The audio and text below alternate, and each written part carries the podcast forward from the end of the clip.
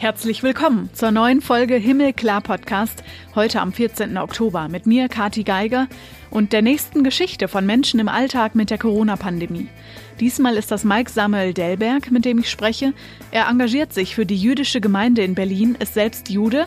Als Journalist und Jurist arbeitet er für die CDU Deutschlands und trägt Kippa. Ihr könnt seine Religion also auch sehen, wenn ihr ihm begegnet. Juden sind genauso wie Christen, wie Atheisten, wie Muslime ganz normale Menschen und ein ganz normaler Teil unserer Gesellschaft. Und diese Denkweise ist noch nicht überall angekommen. Vor kurzem haben Juden das Neujahrsfest gefeiert, ein bisschen später dann den Versöhnungstag und das Laubhüttenfest. Wie das dieses Jahr unter den gegebenen Umständen der Corona-Pandemie ging, das will ich von ihm wissen. Und wie es so ist, als Jude in Deutschland zu leben und immer wieder komisch angeguckt zu werden oder Hass, Antisemitismus zu spüren zu kriegen, weil man ist, wer man ist. Darüber sprechen wir gleich. Jetzt gucken wir auf das, was diese Woche katholischerseits so passiert ist und wer oder was Schlagzeilen gemacht hat. Am Samstag ist ein Teenager in Assisi selig gesprochen worden, Carlo Acutis. Hat wohl gern Fußball gespielt und war ein Computer-Nerd. Jetzt ist er der erste Selige, der das Internet genutzt hat, vor allem um seinen Glauben zu verbreiten. Ansonsten hat er eher vor dem Internet gewarnt. Man nennt ihn auch Cyberapostel oder Patron des Internets, hat sich selbst beigebracht, Internetseiten zu bauen zu religiösen Themen.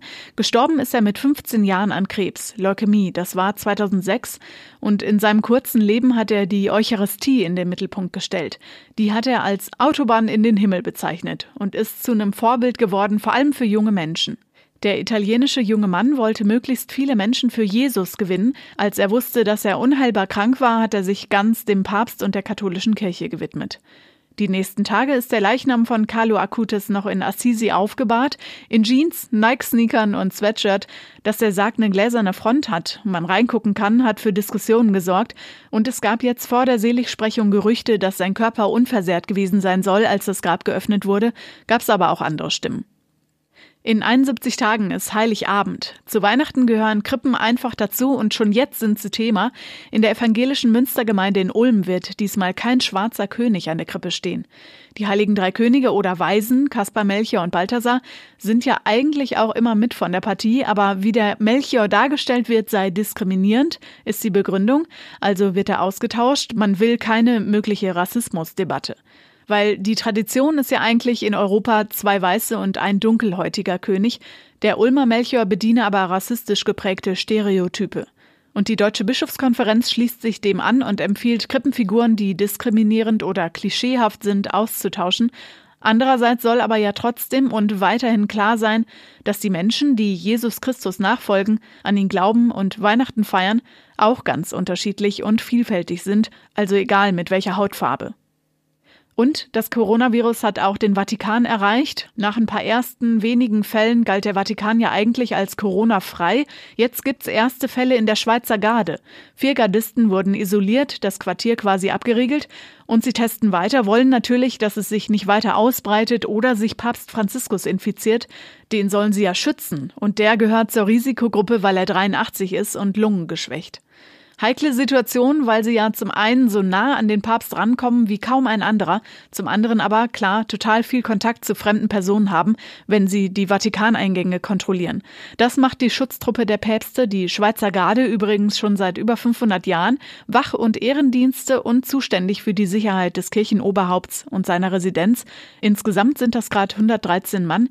Im Vatikan gibt's aber natürlich auch Schutzmaßnahmen gegen die Pandemie. Es wurde eingeschränkt, wer direkt Kontakt zum Papst hat. Um den müssen wir uns keine Sorgen machen, hieß es am Wochenende. Mund-Nase-Bedeckung ist Pflicht, Corona-Tests werden gemacht, aber die Gardisten leben halt zu zweit oder dritt in den Kasernestuben mit gemeinschaftlichen Badezimmern, Essen in der Mensa und abends mal rausgehen. Joel Imholz ist gerade Neugardist geworden, 22 Jahre alt und der hat's ganz gut getroffen. Er hat gesagt, dass das Coronavirus wie ein Feind ist, aber man ihn nicht sieht. Jetzt zu unserem Gesprächspartner heute. Diesmal ist Mike Samuel Delberg mein Gast im Himmelklar Podcast. Er ist nicht nur Journalist, Jurist und für die CDU Deutschlands tätig, sondern auch Aktivist für die jüdische Gemeinde zu Berlin. Herzlich willkommen. Hallo. Gerade war Yom Kippur, der höchste Feiertag für euch, für Juden. zehn Tage vorher das jüdische Neujahrsfest und das klar auch unter Einschränkungen durch die Corona-Pandemie. Wie war es dieses Jahr? Man sagt ja jedes Jahr, dass das Fest etwas Besonderes ist, aber das Fest war dieses Jahr wirklich etwas Besonderes. Die hohen Feiertage sind ja eigentlich die Zeit, wo Familien zusammenkommen und gemeinsam am Tisch sitzen und gemeinsam ins neue Jahr hinein feiern, Yom Kippur begehen, in sich gehen. Und dieses Jahr konnte man halt das nicht machen. Man konnte sich auch in der Synagoge nicht wirklich treffen. Meine Synagoge bei mir um die Ecke hat beispielsweise sehr kreativ eine Open-Air-Synagoge eröffnet, so dass man mit genug Abstand beten konnte. Also alle mussten sich etwas anpassen, aber das hat diesen Feiertag auch irgendwie etwas besonders gemacht. Gleichzeitig spielt ja Antisemitismus, Judenhass immer wieder eine Rolle, leider und auch gerade in Deutschland. Vor eineinhalb Wochen wieder ein schreckliches Beispiel dafür in Hamburg vor der Synagoge Hohe Weide. Da hat ein 29-Jähriger einen jüdischen Studenten angegriffen und mit einem Spaten am Kopf verletzt. Es war Laubhüttenfest, also ihr habt Sukkot gefeiert. Was hat das mit dir gemacht? Ich weiß nicht, ob das schon etwas abgestumpft klingt. Aber irgendwie haben wir erwartet, dass so etwas passieren wird. Ich glaube, keine Frage haben wir uns in der Synagoge öfter gestellt, als wo wird es dieses Jahr passieren, mhm. weil wir alle fest davon ausgegangen sind, dass etwas geschehen wird. Wir haben in Anführungsstrichen noch Glück gehabt, dass es nicht vergleichbar war mit dem Attentat von Halle. Aber dass es trotzdem schrecklich ist und leider zu traurigen Normalität im Alltag eines Juden in Deutschland gehört, das sollte man auch nicht vor der Hand weisen. Also ich kenne keinen in meinem Umfeld, der sich zehnmal umgucken muss, wenn er mit einer Kippa oder mit einer Mütze oder was auch immer auf dem Kopf aus dem Haus rausgeht, weil er attackiert werden könnte aufgrund dessen, was er ist. Und das ist leider noch immer die Situation von uns Juden hier in Deutschland. Hm, jetzt war es ein jüdischer Student. Du hast auch die Jüdische Studierendenunion von Deutschland mitgegründet. Hat dich das deswegen vielleicht nochmal anders berührt? Das sind junge Leute, die nichts anderes machen wollen, als sich miteinander zu treffen, eine gute Zeit zu verbringen. Und einigen Menschen kommt es in den Sinn, genau diesen Umstand auszunutzen, etwas Böses zu tun. Mir ist es egal, ob die Person jung oder alt gewesen ist, aber das, was mich wirklich tief trifft, ist, dass irgendwo in unserer Gesellschaft noch ein tiefer, nicht überwundener Hass liegt. Und ich kann mir nicht erklären, woher er kommt. Ich mir auch nicht. Gerade weil ich, ja, gerade wenn man im politischen oder im journalistischen Kreis arbeitet, weißt du selber, ähm, das sind nicht die Leute in unserem Umfeld. Und ich kann auch nicht verstehen, wie jemand so werden kann, um sich gedrängt zu sehen, eine solche Tat zu begehen. Ich verstehe es wirklich nicht. Wie kannst du dir das erklären? Leider musste ich mich schon relativ früh mit diesem, ich will es nicht Phänomen nennen, sondern mit dieser mit dieser Sache auseinandersetzen. Dadurch, dass man jüdisch geboren wird, ist man dem beinahe schon quasi ausgesetzt. In der frühesten Kindheit. Am Anfang versteht man noch nicht, was es bedeutet, dass man auf dem Schulhof Judenjagd spielt. Später wird es einem doch dann ein bisschen deutlicher und man versteht, dass der Antisemitismus nicht der Antisemitismus ist, sondern es gibt die verschiedensten Formen, die alle ihre eigene Motivation haben. Mhm. Da gibt es beispielsweise den rechten Antisemitismus mit dem Sündenbockprinzip und dass Juden Untermenschen, Ratten, Ungeziefer wären. Es gibt den linken Antisemitismus, der beispielsweise sehr auf Israel gerichtet ist und versucht, die Legitimität oder doch die Legitimität der Existenz eines jüdischen Staates ähm, uns zu entziehen. Dann gibt es beispielsweise den islamischen bzw. den islamistischen Antisemitismus, der wiederum aus einer anderen Ecke kommt. Und so hat so haben die verschiedensten äh, Gruppen von Menschen die verschiedensten Gründe, um Juden nicht mögen zu wollen. Und ich sage es bewusst so, weil man findet sich Gründe, um die eigenen Probleme oder in irgendeiner Form ein Feindbild zu schaffen und das dann halt eben ähm, an den Juden auszuleben. Und das ist leider seit vielen hundert Jahren so. Und es hat sich noch nicht in der Art geändert, als dass ich sagen kann, ich lebe als Jude ein normales Leben. Der Student, das Opfer, hat eine Kippa getragen, war also ganz klar zu erkennen als Jude. Ähm, das machst du auch, ne?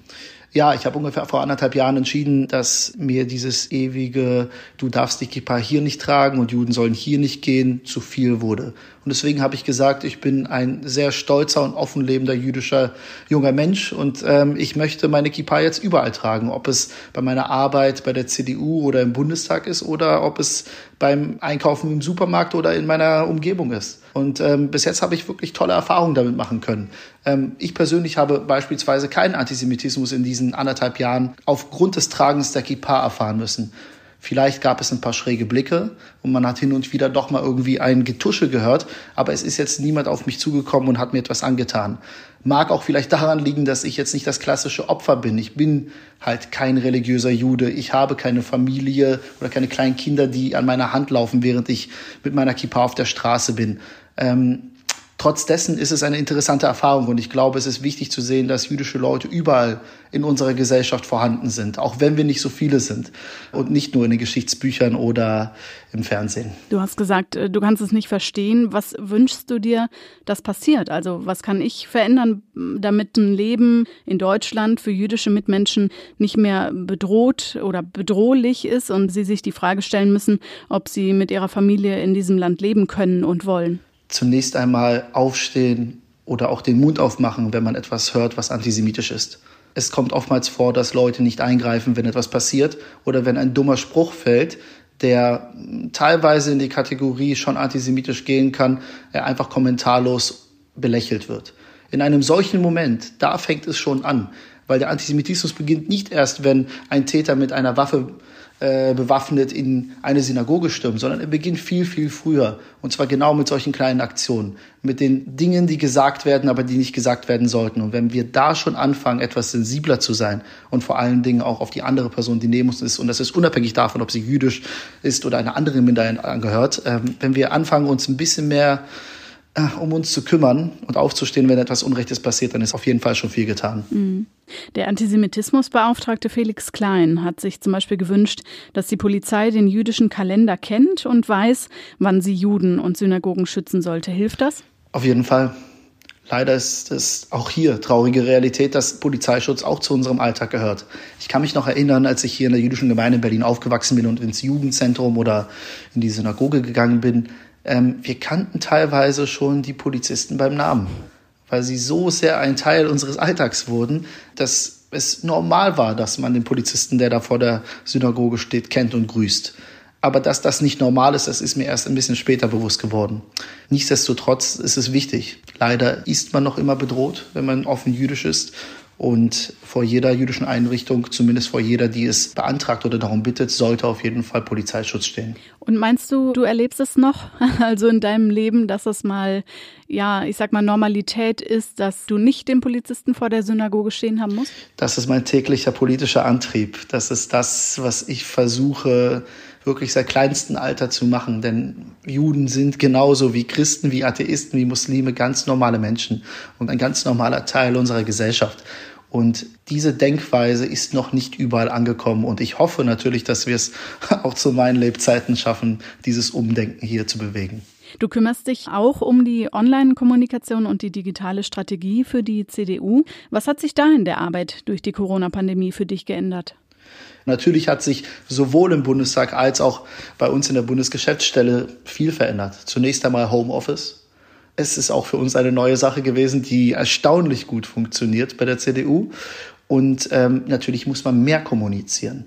Gerade in solchen Zeiten ist es wichtig, dass die richtigen Informationen nach außen gelangen. Fake News sind ein großes Übel, was auch teilweise zu Antisemitismus in dieser ganzen Phase geführt hat.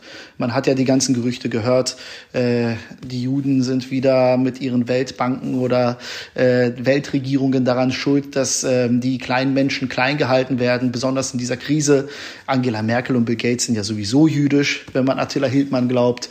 Und all diese Sachen kommen natürlich hoch und wir als CDU versuchen da dem entgegenzuwirken, um die richtigen Informationen nach außen zu geben, um Panik zu mindern und dafür zu sorgen, dass die Leute Bescheid wissen und zwar so viel, wie wir halt eben auch wissen.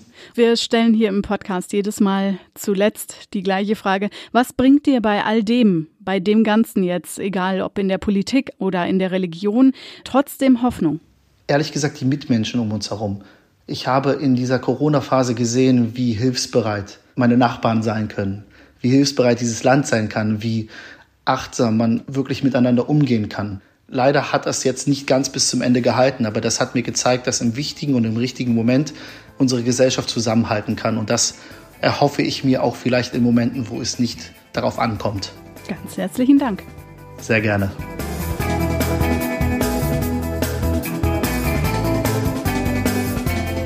So, für heute war's das mit mir, Katharina Geiger.